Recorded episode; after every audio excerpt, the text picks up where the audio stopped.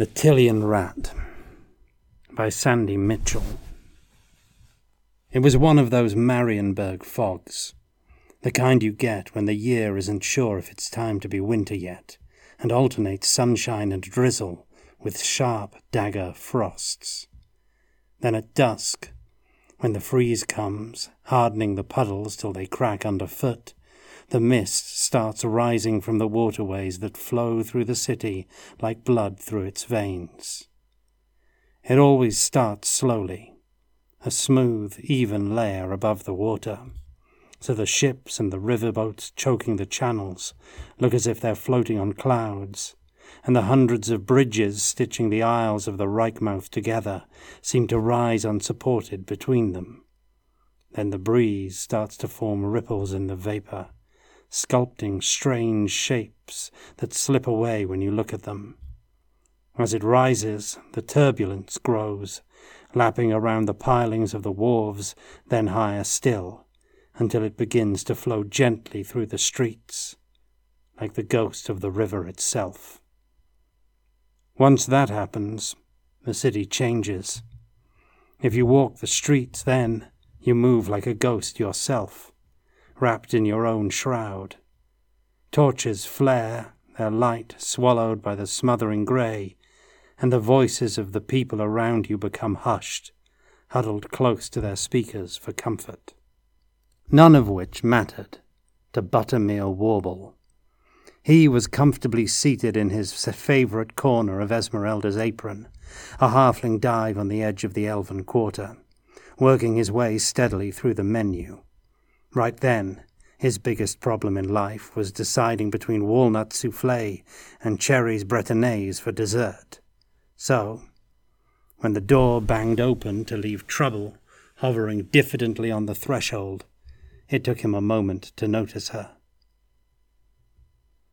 She didn't look like Trouble then, of course, not to the casual eye, but Warble had a nose for it so he glanced up as she pushed the door closed, snipping off a tendril of fog that had wandered in with her to see what all the noise was about. There wasn't anything obvious about her he could put his finger on to account for the sudden sense of foreboding he felt then. Elves were a common enough sight in the apron. It was close to their part of town, and the food was well worth the detour. There were several in the tavern already their knees jammed awkwardly under the halfling sized tables, and at first he thought she was there to meet friends. She stayed close to the door, sweeping her eyes across the room, as if looking for someone. But the pit of his stomach told him otherwise. So when their eyes met, and she started across the room towards him, he barely felt a flicker of surprise. The apron was always crowded at this time of night, so Warble had time for a good long look at her before she made it to the table. Her clothes were well made, but nondescript. A black leather tabard over a woolen tunic and trews, both green. Strong but muddy boots, and a black, heavy cloak.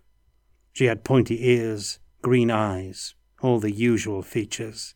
The only thing that surprised him was her hair, which curled thickly down to her shoulders and was the colour of a freshly minted penny. Redheads were almost unknown among the elves. Warble had certainly never seen one before, and if something didn't exist in Marienburg, the saying went, it probably didn't exist anywhere. Mr. Warble. Her voice was a warm contralto, like melting syrup. He nodded and motioned for her to sit. She still towered over him, but at least he could talk to her now without breaking his neck. Call me Sam, he said. Nobody called him Buttermere except his mother, whose fault it was. Sam.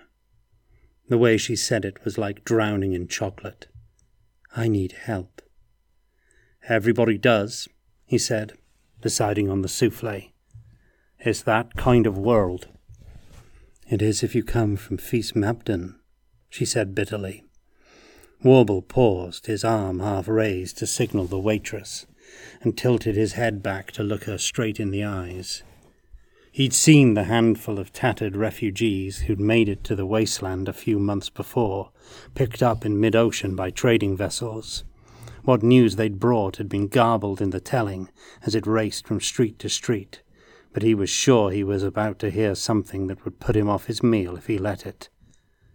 Go on, he said finally, curiosity outweighing his more physical appetites. She paused for a moment, marshalling her thoughts. Her name was Astra, and most of what she told him matched the story Warble had already pieced together for himself. It was common knowledge that dark elves had overrun the northern isles of the Elven Kingdom, and the most of the population of Fis Mabdan had drowned after taking to the sea, fleeing from the armies marching on their city. What he hadn't been prepared for were her tales of the atrocities committed by the invaders, which, had made the near certainty of death in mid ocean seem infinitely preferable to the wretched refugees. He'd been right. He did lose his appetite. So, where do you fit into all this? he asked eventually. You seem to have survived at least. I wasn't there. Her eyes flashed bright, cold emeralds boring into his own. I was on a trading voyage to Lustria. When I returned, she paused. You can still see the smoke where the city was. All I can hope is that my family drowned cleanly, instead of. I'm sorry, Warble nodded. But I still don't see why you've come to me. There was only one thing left of all my family once owned a small statuette of a rat. It's almost worthless in itself, but it's very precious to me. Her voice dropped. I took it with me to Lustria, but just after we docked here, it was. it was stolen. Her voice wavered a little, and Warble found himself patting her hand. That's tough, he said. She sniffed and forced a smile. I asked around, Everyone said, Go to Sam Warble. They said if anyone in Marienburg could find it, it was you. The halfling nodded slowly. I'll do my best, but I can't promise anything. It's a big city, and I don't come cheap. I can pay. The smile became genuine, dazzling, like sunshine bouncing from the harbour on a midwinter morning. I charge thirty a day, plus expenses, he said, expecting her to argue. Astra just nodded, took out a purse that would have choked a troll, and started to count. Warble's thirty crowns barely made a dent in it. Trade must be good, he said. Good enough. When can you start? I already have. He pushed the empty plate aside. Where can I find you? The Flying Swan. Do you know it? Knowing every inn in Marienburg, Warble nodded. Ask for me there. Is that where you lost the statue? Yes, I'd spent the day in the market trading. When I got back, the room had been ransacked. Makes sense, Warble said. Word gets around fast when someone's raking it in. Was anything else missing?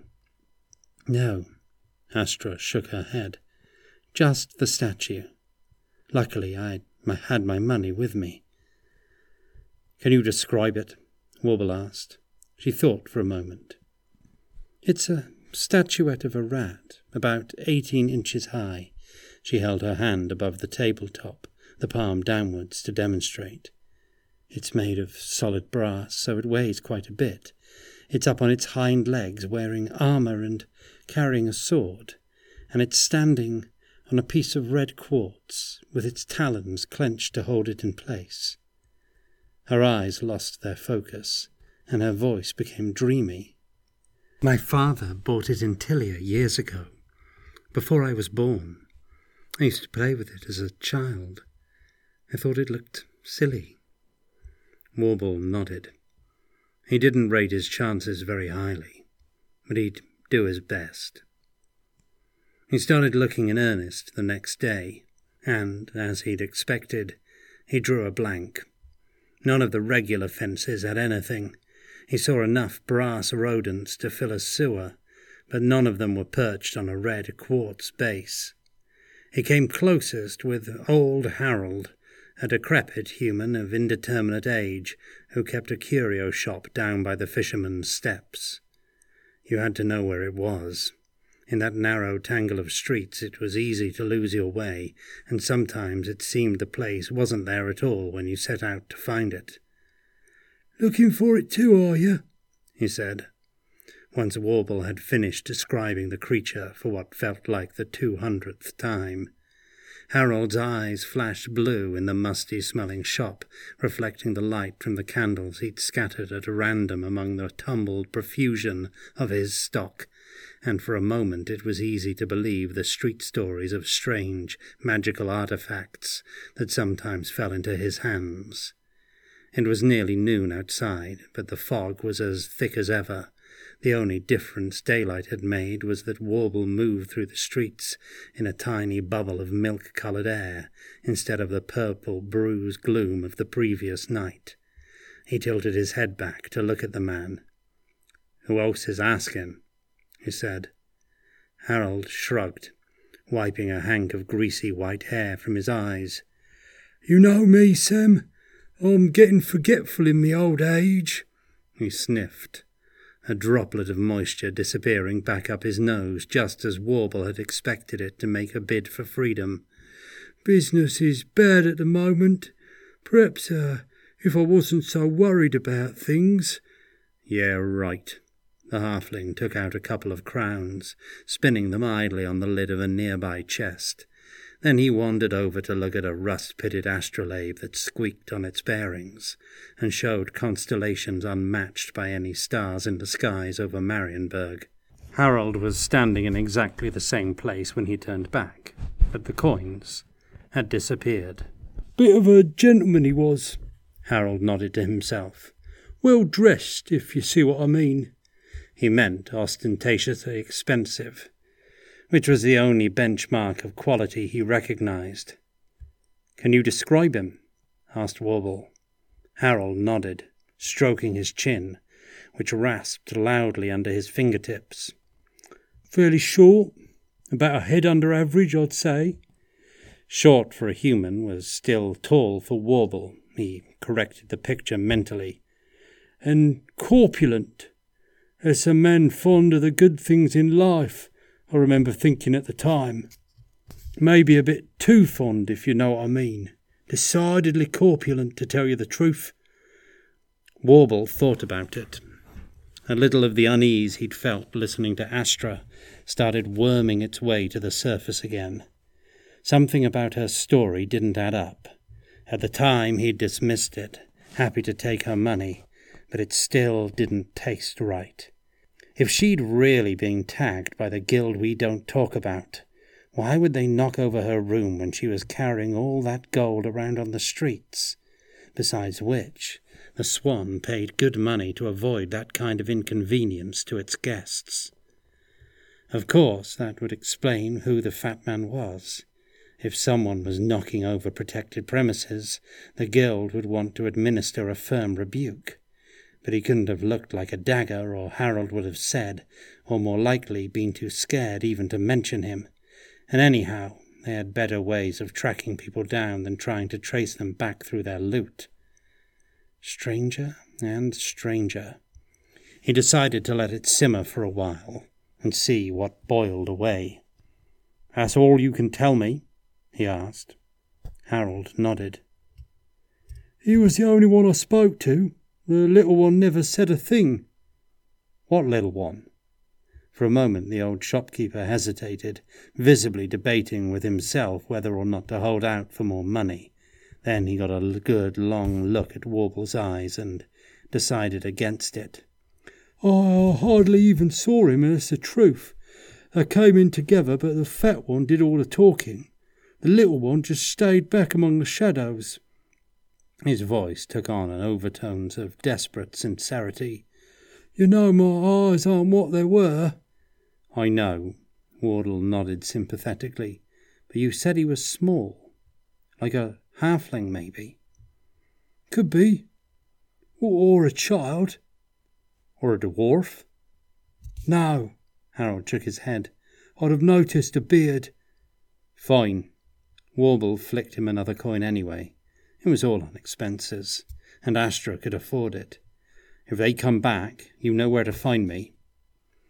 The rest of his regular contacts came up clean, although a couple of them had also had a visit from the fat man.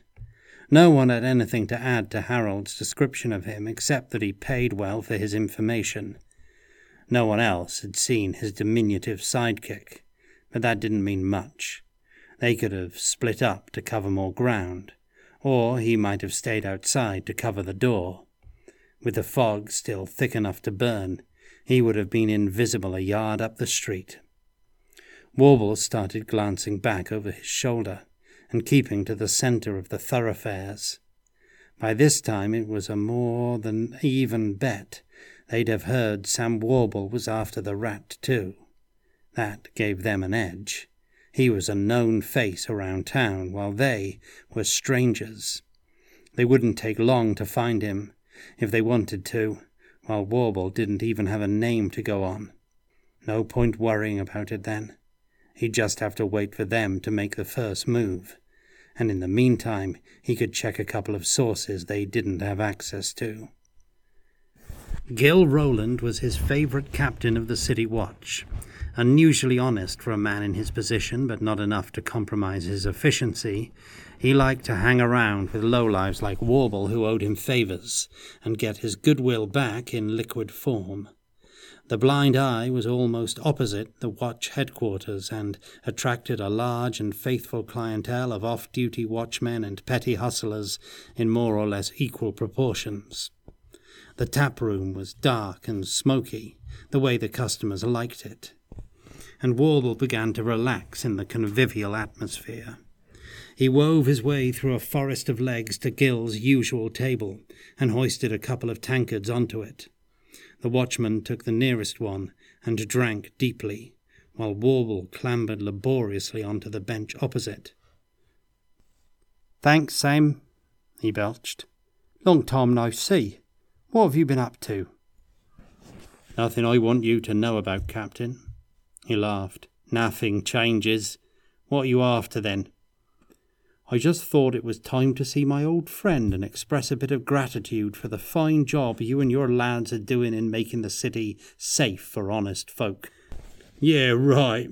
He drank again. Seriously, Sam, if you're in trouble. Nothing I can't handle, Warble said, remembering the fat man and his friend. At least I think so. His hand went reflexively to the hilt of his dagger. Gil noticed the movement but said nothing faint lines appearing between his eyebrows. His florid face moved smoothly forward, his body, clad in the well worn leather jerkin of his trade, tilting with it across the table. The hilt of his sword clanked quietly against the battered wood, and his voice dropped.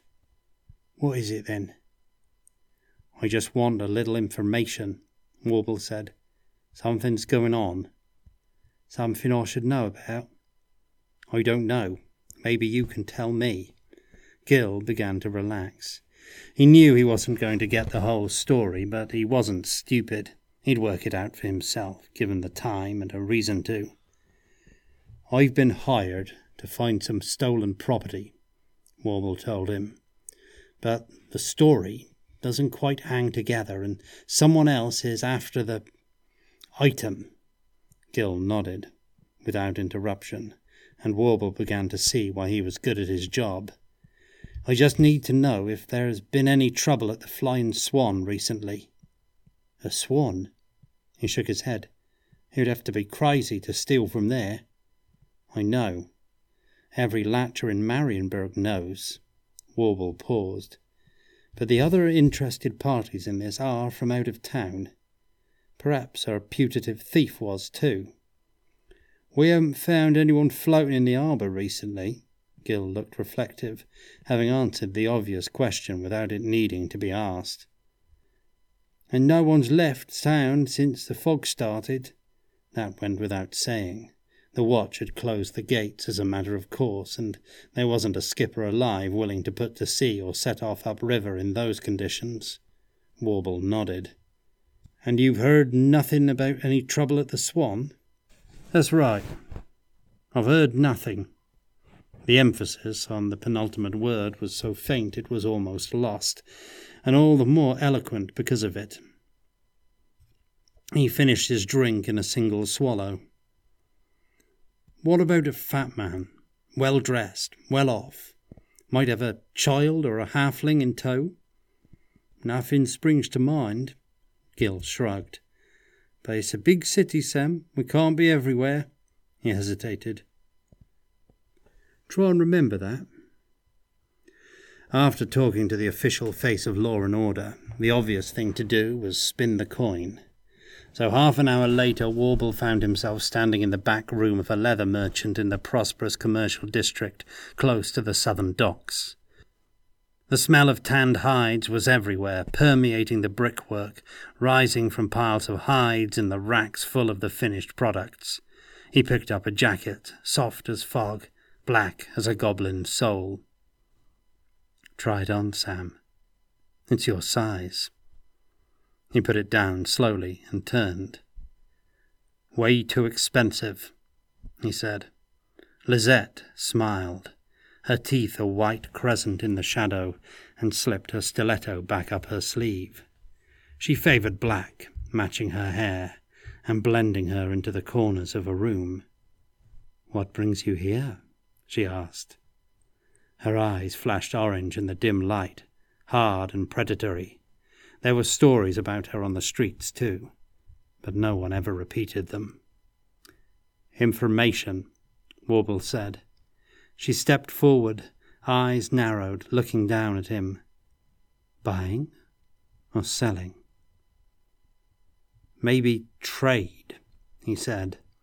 Lisette settled slowly onto a bale of cowhide, her right ankle resting on a leather clad knee, and leaned forward, bringing her face level with his.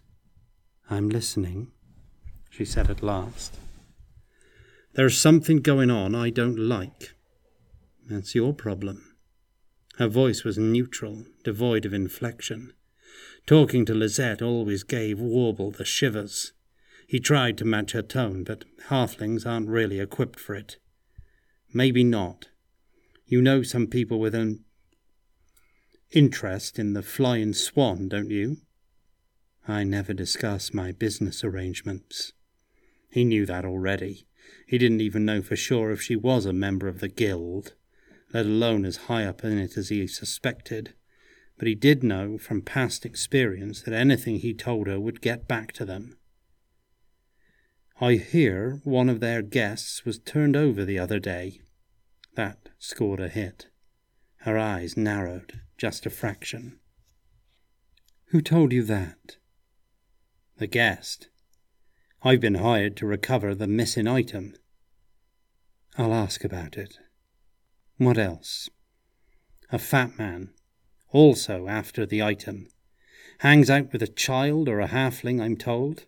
One of your contacts? No. A faint shake of the head left highlights rippling in her hair. Warble hadn't been expecting a straight answer and was left floundering for a moment. He'd never seen her so agitated before. That alone was enough to convince him she was telling the truth, and that none of this had anything to do with the guild.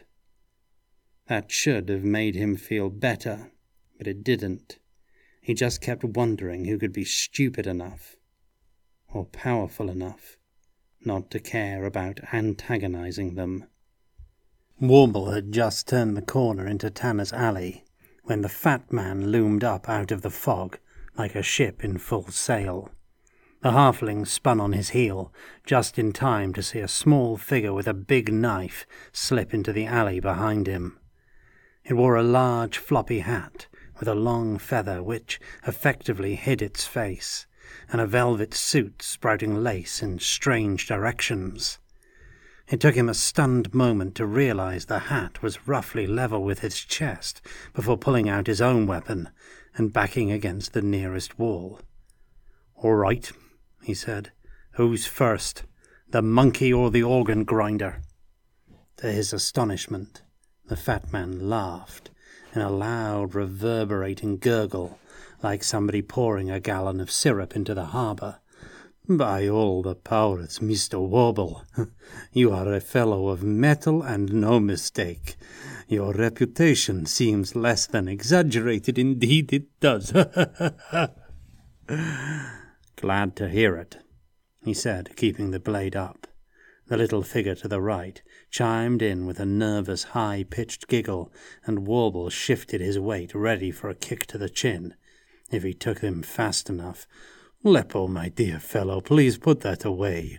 The fat man had ha haed again, and patted him on the head. You're quite spoiling Mr. Warble's digestion, and we really can't have that. The little figure nodded vigorously, giggled to itself again, and sheathed the knife. Warble hesitated for a moment, then put his own away. Sure he could take these clowns if he had to. That's much better. the fat man extended a hand wrapped in a velvet glove, and Warble shook it carefully. It felt like a small, furtive cushion. Allow me to introduce myself, Erasmus Ferrara, antiquarian of note, if not notoriety. My associate and I have been most keen to make your acquaintance. Likewise, he said. Ferrara nodded and poured out more treacle. Of course, my dear fellow, of course. A, a, man of your sagacity and resource must have been aware of our own interest in the rodent very early on, almost from the moment of our arrival, perhaps. perhaps, Warble said. He didn't like the man. An air of almost palpable decadence hung around him from his elaborately coiffured hair to the exquisitely worked embroidery of his overstrained shirt. And perhaps you'd like to come to your point? That was a mistake. He had to ride out another paroxysm of gurgling laughter, echoed for the most part by the tittering of the fat man's tiny companion. By Sigmar's hammer, you, sir, you're a sharp one and no mistake. A man of business, sir, a man after my own heart. No beating about the bush for you, Mr. Warble, but straight to the point. Sir, straight to the point. Warble began to think about getting him to the point of his dagger. The point, Mr. Warble, is that we would like to engage your services. I've already got a client, he said. Ferrara nodded. Of course, my dear fellow, of course you have the lovely Astra. No doubt, and no doubt she has spun you a fine yarn. I can't discuss my clients or their business, Warble said. Ferrara chortled for a while like a pot preparing to boil over. Of course not, my dear sir. You're a fellow of principle, and I admire that in a man. Indeed, I do. But perhaps our interests coincide. Did she tell you what the rodent was worth? A great deal to her, Warble said. They must have known that much already. Ferrara nodded. And suppose I was to offer you an equal share should the creature fall into your hands before dear Astra seeks you out again? What would I want with half a brass statue? he asked.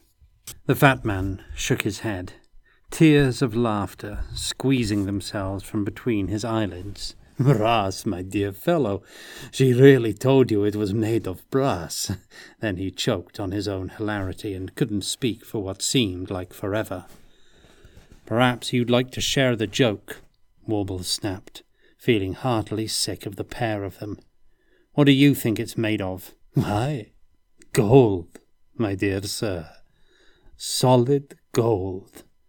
Ferrara finally managed to get himself under control. The figure is worth an absolute fortune. Suddenly, a lot of things started to make sense. Tell me about it. Gladly, my dear sir. Gladly. Ferrara paused for breath. But I can only offer you a third of the spoils. Poor Leppo would be most put out. The tiny figure bared its teeth and hissed its agreement. Warble nodded. Fair enough. The statue was found in the blighted marshes of Tilea, close to the city of Miragliano, about four hundred years ago. Unfortunately, before its origins could be determined, the creature was stolen by unknown miscreants. Its whereabouts remained a mystery for centuries. Until now. Quite, my dear sir, quite. About fifteen years ago, in fact when I stumbled across a reference to it in some old records in Tobaro. I won't bore you with the details, but suffice it to say that I have been energetically pursuing it ever since, from city to city, across the face of the known world, and now it seems the rat has gone to ground in Marienburg. Fascinating, Warble said. And where does Astra fit into all this? Why, my dear fellow, precisely where you would expect her to. Ferrara chuckled again. My young friend and I are by no means the only ones searching for this reclusive rodent. By now the city would be crawling with our rivals were it not for this fortuitous fog. I see. Warble nodded slowly. Indeed you do, my dear sir. Indeed you do. It's apparent we have given you much to think about. Ferrara turned and took his tiny companion by the hand. Well, speak again, sir, when you have had time to consider where your best interests lie. Come, Leppo. Time, I think, to fortify the inner man. They vanished as quickly as they'd appeared leaving a trail of turbulence in the muffling fog. A moment later, a faint burst of oliginous laughter erupted briefly before fading away towards the shoemaker's square. Warble turned slowly and made his way thoughtfully back to the apron. Entering the familiar tap room felt like coming home. In a way, it was. He'd spent a lot of time there over the years and knew every pattern of grain in the tabletops. Warble sank into his usual seat with a deep sigh of contentment. Simply being able to sit down at a table with his feet still touching the floor and see over it without asking for a cushion were luxuries most folk could never fully appreciate. He waved a weary hand for the menu. You are looking, I think, for the rat statue, yeah? Warble leaped to his feet, twisting aside, and sent the chair flying. The clatter seemed to fill the room in the sudden silence, and he had a brief, embarrassed glimpse of all the faces staring in his direction before his eyes reached the belt buckle of the blond giant standing behind him. After a moment, the conversations resumed. Sorry, did I startle you? Just a bit, Warble said, tucking his dagger away. It wasn't a giant after all, now he came to look at him properly, just a very big human. His build and accent marked him out as a Norscan, probably from one of the merchant ships in the harbour. What do you know about the rat? I know who has it, he grinned, and who wants it. Tell the lady to meet me tonight at the sandbar. She knows where. I see. Warble nodded slowly. And that's it. No demands, no threats. What is the need for them?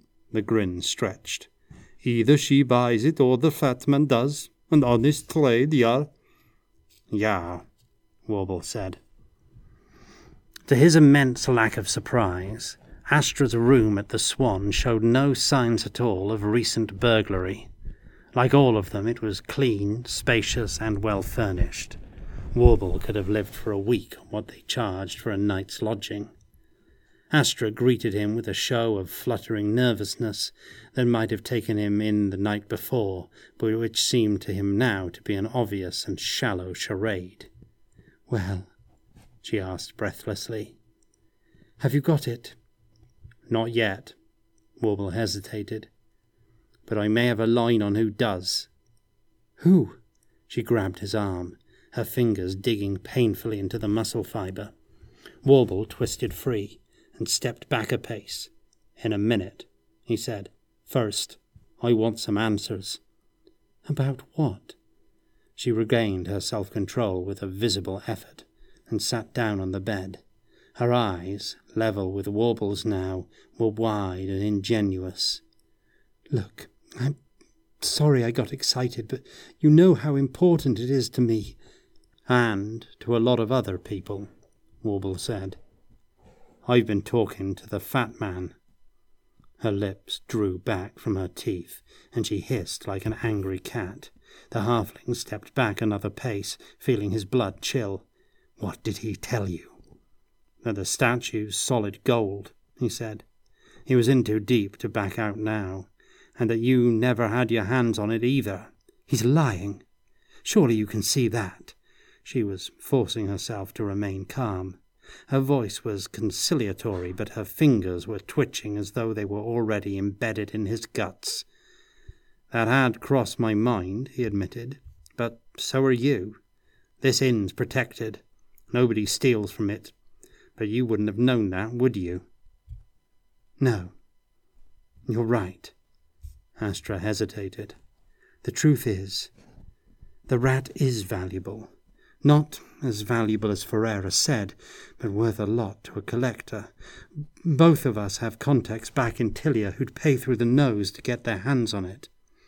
Go on, Warble said. You still haven't explained why you came to me. It turned up in Norsca about six months ago. The owner agreed to meet both of us in Marienburg and sell to the highest bidder. Let me guess. He just happened to have a fatal accident on the way. Astra nodded.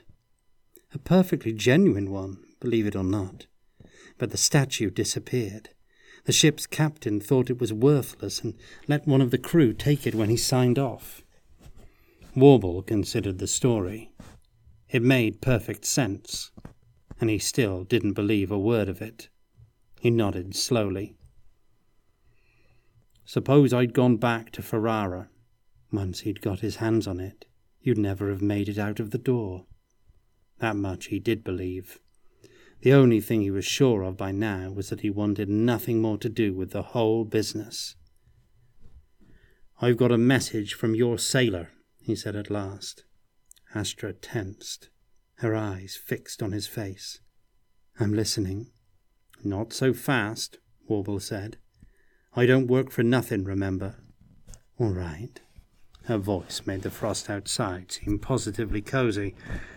Let's negotiate. How much do you want? Eight crowns. I told you. I charge for expenses. An interesting range of expressions flickered across her face, ending in what looked like genuine amusement. Eight crowns. She excavated them from her purse, like an indulgent adult distributing sweets. You are an intriguing fellow, Sam. Why not try to cut yourself in? We had an agreement, he said. At least, he thought they did. His sense of well being, not unmixed with relief at the thought of never seeing any of these people again, lasted no longer than the walk back to the apron. He'd barely set foot in the place when Harold leapt up from a table by the door, intercepting him neatly on his way to the bar. Is this your idea of a joke? Cheating a poor, harmless old man? He waved something under the halfling's nose, spluttering incoherently. Warble grabbed it on the third or fourth pass. What are you on about now? he snapped, then got a good long look at it. It was one of the coins he'd given the old man that morning. The crisp yellow surface scarred by a deep rut. Sudden understanding punched him in the gut. Holy Ranald, that's lead! Absolutely. Counterfeit. And to think of all I've done for you, the times I've. Shut up, Harold. He spilled the contents of his purse across the nearest tabletop and pulled his dagger his hands trembling, an ominous foreboding tightening in the pit of his stomach as he drew the blade across the first coin. Lead! The bitch! The coins rattled and rolled beneath the blade as he stabbed and slashed at them, scarring the wood beneath. Every single one was a counterfeit. After a while, Harold stopped whining and patted him sorrowfully on the shoulder. We've been done, boy. Best just to face it. Not yet, we haven't. By now, Warble was riding on a wave of incandescent rage. I still know where to find her. He paused, counting to ten, like his mother used to tell him to do. It didn't help. And I want you to find someone else for me. Trailing Astra from the swan was a snap. The fog seemed denser than ever, and as night fell, the thoroughfares faded into shadow sketched phantoms. Warble felt he could have almost walked alongside her undetected, but an intimate knowledge of the local geography meant he didn't have to.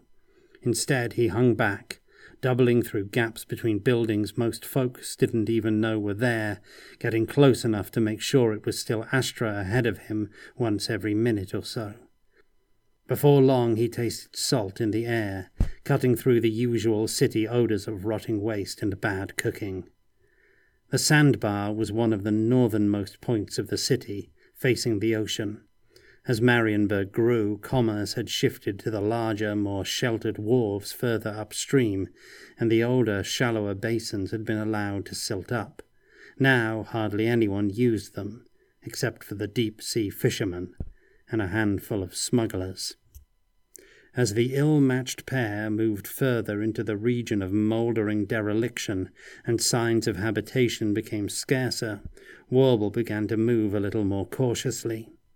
He lost sight of Astra several times, but the tapping of her boot heels gave her position away as effectively as if she'd been blowing a foghorn. The rustle of his own bare soles against the cobbles was almost inaudible, but he strained his ears anyway. The fog carried sound in strange directions, and the abandoned warehouses around them created peculiar echoes. Several times he stopped dead, listening, convinced he could hear other footsteps, until reason reasserted itself and allowed him to believe it was merely the sound of Astra's progress rebounding from the rotting timber walls.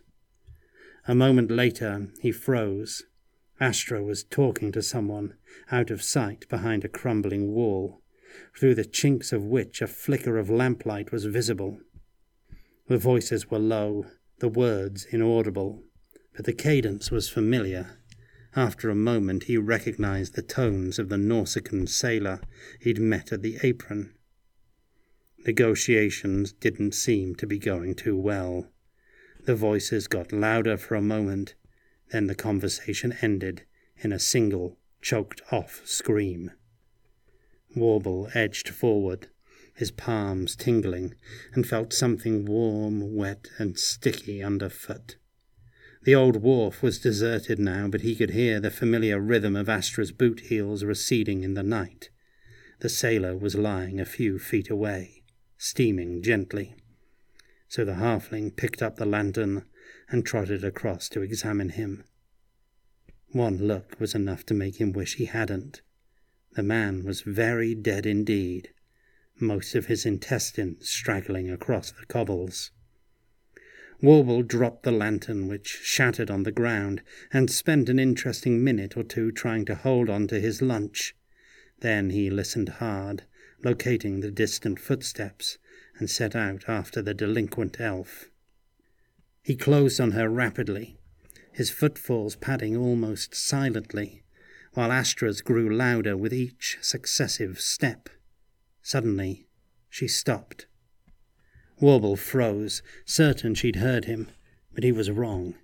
Her voice was raised and for a moment was drowned entirely by a familiar, gurgling laugh.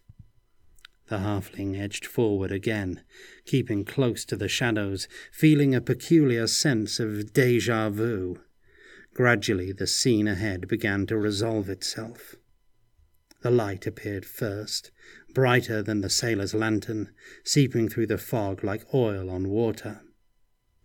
Gradually, as he moved closer, it sketched the outline of a derelict warehouse, leaking from the missing planks in the roof and walls. One of the gaps was about head height.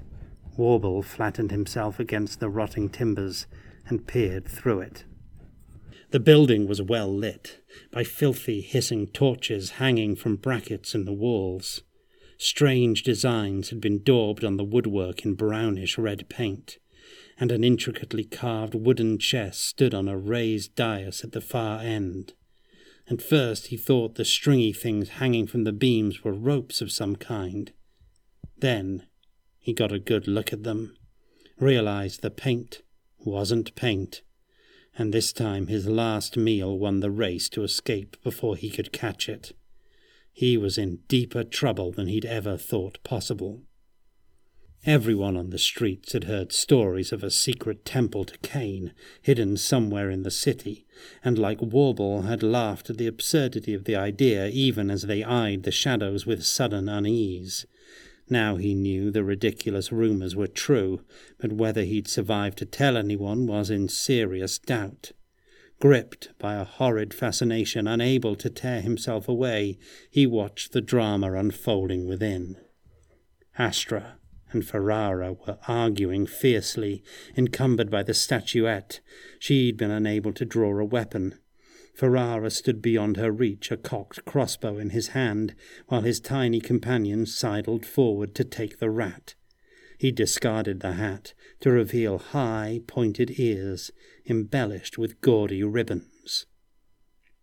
Under any other circumstances, the sight of a clean snotling let alone one so fancifully dressed, would have astonished Warble. Tonight it seemed perfectly reasonable. Believe me, dear lady, we've uh, no wish to kill you. Uh, certainly not here. that would really go against the grain, would it not? But you must appreciate we simply cannot allow you to use the stone against us. I'll bathe in your blood, Ferrara. I'll make your death seem an eternity of torment. The words hissed from her hate contorted visage, so strangled by rage they were barely coherent. Ferrara laughed. Why, my dear Astra, I never knew you cared. He blew her an exaggerated kiss. And they say the witch elves have no sense of fun. Screaming with a berserker fury, Astra sprang forward, swinging the statuette like a club. It struck the little snotling on the side of the head. With a sickening crunch of shattered bone, the diminutive catamite flew across the floor of the temple. Leppo! Ferrara fired as he screamed, the bolt catching Astra in mid charge. She spun with the impact, the fletchings protruding from her chest, and staggered towards the altar. Ferrara flung the weapon after her and ran to the inert body of his companion. Large, greasy tears were running down his face as he cradled the tiny form. You've killed him!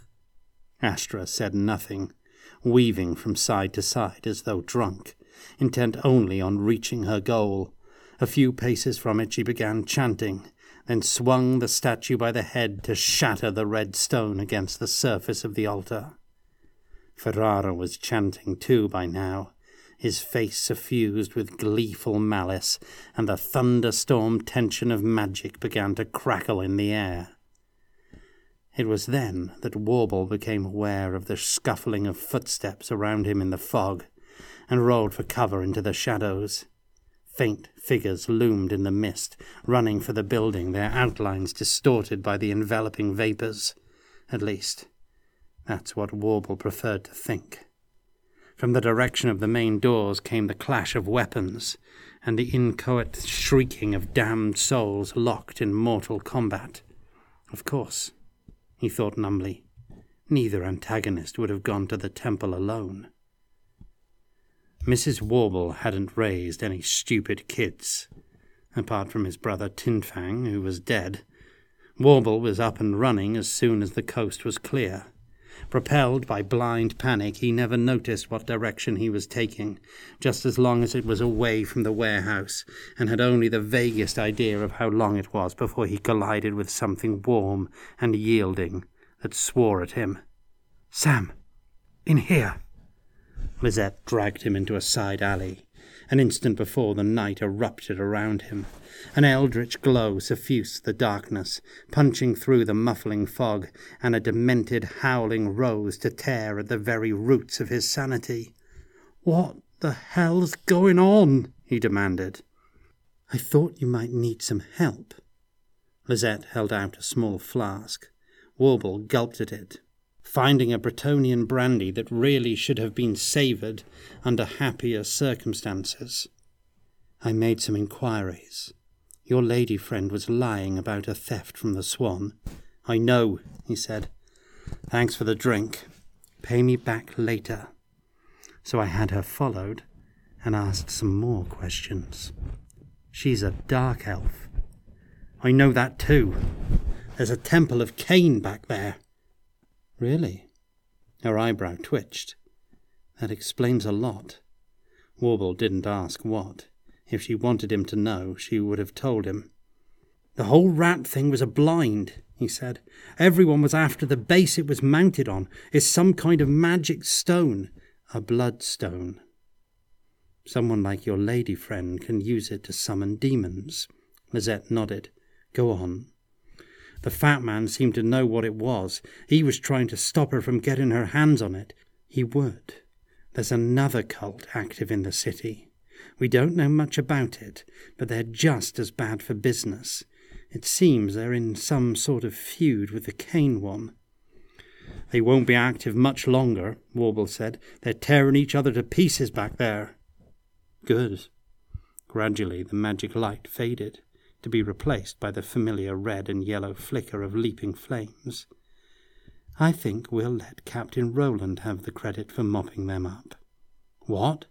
Warble turned, listening to the clatter of approaching footsteps, and when he glanced back, she was gone. Same. Gil appeared at the mouth of the alley a moment later, a squad of his watchmen behind him. Harold was somewhere in the middle of the group, clutching a battered pike from his shop and puffing energetically. We missed you at the Swan. What's happening? It's a long story, Warble took another pull of Lisette's brandy and sagged gratefully against the supporting wall. And I bet you thirty lead crowns you don't believe a word of it.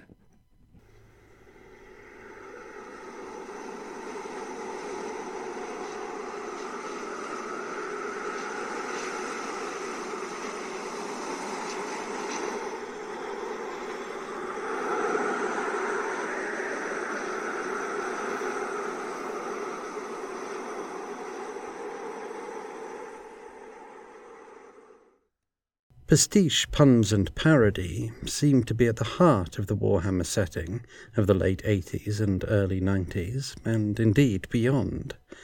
The tragedy of McDeath, which admittedly came from the more amorphous setting of second edition, was a pastiche of Macbeth, but also featured a riff on the 1984 UK miners' strike, with the strike being led by a figure called Arka Zargle, and a forest overseen by a tree man called Clinty, known as Clinty's Wood. Clinty's. Clint, you know, yeah. The very metaphysical origin of the world being created by the Slann is partially a chance to do a chariots of the frogs, chariots of the gods joke Marlon Brando appears in Death on the Reich, Pavarotti in The Power Behind the Throne, and Empires in Flame has a Fawlty Towers joke in it. This wasn't something that was restricted to the Ansel Oldhammer age by any means, but undoubtedly the 80s were the golden age for it. The Tilean Rat which takes its basic premise and protagonist from Dashiell Hammett's Maltese Falcon, was not even the first detective parody GW offered. White Dwarf 105 featured a scenario called A Little Help from My Friends that featured a gnome detective who were, well, who was just Poirot basically. Alphonse Hercules de Gascoigne and he displayed the Agatha Christie detective's aptitude for observation, although the scenario itself was about a hostage rescue, and so featured an awful lot more planning out who is going to whack which goon in the head without alerting the others, and far less gathering all of the suspects in the drawing room than you might expect from a true parody of the Agatha Christie character. Similarly, the Tilean Rat veers away from being a true beat by beat parody or pastiche of either the novel or the film which its title nods to. Although the artwork for the story put Humphrey Bogart's head on a halfling body, Warble himself doesn't really feel like either Bogart or what little I know about the Spade character in print. I experimented with reading his voice in a sort of Bogart voice. Indeed, I thought about making Marienburg San Francisco, but the text and speech patterns don't really support it. So we ended up with the Sam Warble that we got, which was essentially Samwise Gamgee having a succession of very bad days. I liked a lot of touches and nods in the story. That the Peter Lorre analogy figure was a snotling, and the conversion of the Gutman character is, we can assume, a Slaaneshi cultist with a weird, indistinct European speech pattern. I enjoyed the femme fatale turning out to be a witch elf, a, a, literal, fatal female, and I also enjoyed that she turned out to be an incredibly bad secret operative because she was really bad at controlling her temper. Someone at Dark Elf High Command looked at the unit. This little unit descriptor said, They can seem almost possessed as they scream amid the carnage of battle, and thought, one of these guys should be doing our urban intelligence gathering. How the two cults operate, and why one of them features a fancy sex snotling, is probably the most interesting question the story stimulates. But despite all of this, I'm not sure the whole thing was equal to the sum of its parts.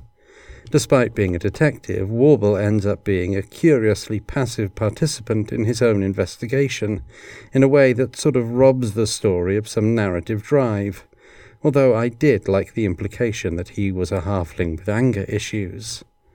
Some of the characters were also just a little thin and generic compared to what we saw in similarly swiftly sketched individuals in Jack Yeovil stories. Having said this, Sandy Mitchell has another Sam Warble story in the Red Thirst collection that is much better than this one, and he would go on to write the very well regarded Caiaphas Cain series, which is itself a work designed to pastiche the Flashman novels.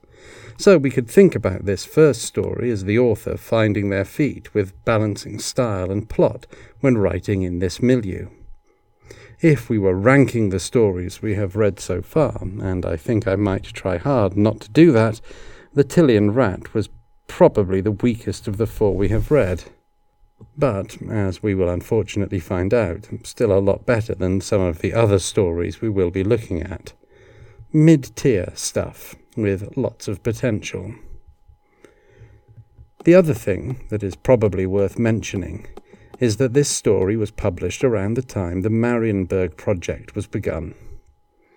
Between 1989 and 91, White Dwarf regularly published articles that covered locations in the city of Marienburg for Warhammer Fantasy Roleplay. Each article might cover a single street or subsection of a district, usually listing a number of businesses, institutions, or personalities that could be found there. I don't know exactly how the Tilean rat timed out with the writing of the articles, but Lisette, and I think the watch captain, would make appearances later in White Dwarf. So I'm interested in how much the Warble stories helped to create the overall feel of the city. The mood of the project was one of intense, low fantasy, much lower than in the Tilean Rat, actually. Almost no one in these stories possessed magical items, dark secrets, or even potential plot hooks, but they did provide a rich cast of characters with whom you could populate your city. It was a sort of method acting approach to NPCs, where, if you were going to have characters accidentally wander into the tannery, it was important that you knew about the personalities of the three people who worked there and what their backstories were the fanzine Warpstone, which did so much to keep the Warhammer Fantasy Roleplay community alive between first and second edition, always felt like it had the Marienburg articles as foundational documents. Never write an article that features an orc when you can write one about candle production in the old world. I kid, guys. I loved Warpstone deeply. I loved the Marienburg articles as well, actually. They did a very good job, and this short story managed it too, actually, of creating a sense of Marienburg as the city, like in films where the city feels like another character in the movie. But whilst Tilean Rat did it via descriptions of environment, those White Dwarf articles did it through a layering of people. That, although they didn't always help to create great adventures, would certainly help to create the backdrops for them. It's worth pointing out that there was a second pass at Marienburg by Anthony Ragan when the RPG was licensed out to Hogshead, and I think that probably did a better job than the articles of creating story hooks. But I remember being shocked at the time because this version of the city just felt like it had too many fantasy things going on in it. Surely there should be a labour dispute rather than this wizard. The Marienburg sourcebook was one I waited for for a long time, because the original Marienburg line was dropped from White Dwarf before White Dwarf 140, with a great many locations that were promised to be covered left unfulfilled. It left those articles feeling like something from a very different world, and I quite like that. As Warhammer became more bombastic and epic as it moved towards its first big red box with high elves fighting goblins, Marienburg bowed out with an article that told you about a shop where you could buy quills. I bet there's loads of stuff about all this in 4th edition Warhammer Fantasy Roleplay that I don't know about. The quill guy is going to turn out to have Galmaraz on a high shelf in his back room or something, isn't he? I'd like to say thank you to anyone in the Warhammer Fantasy Roleplay First Edition Facebook group or the Old Hammer group who jogged my memories about pastiches, parodies, and puns in the setting. If you've enjoyed the show, do please share it with friends if you think it might interest them. And also feel free to leave comments or questions when I post the episode in the Facebook groups. I can't imagine there's anyone listening who isn't in one of those groups.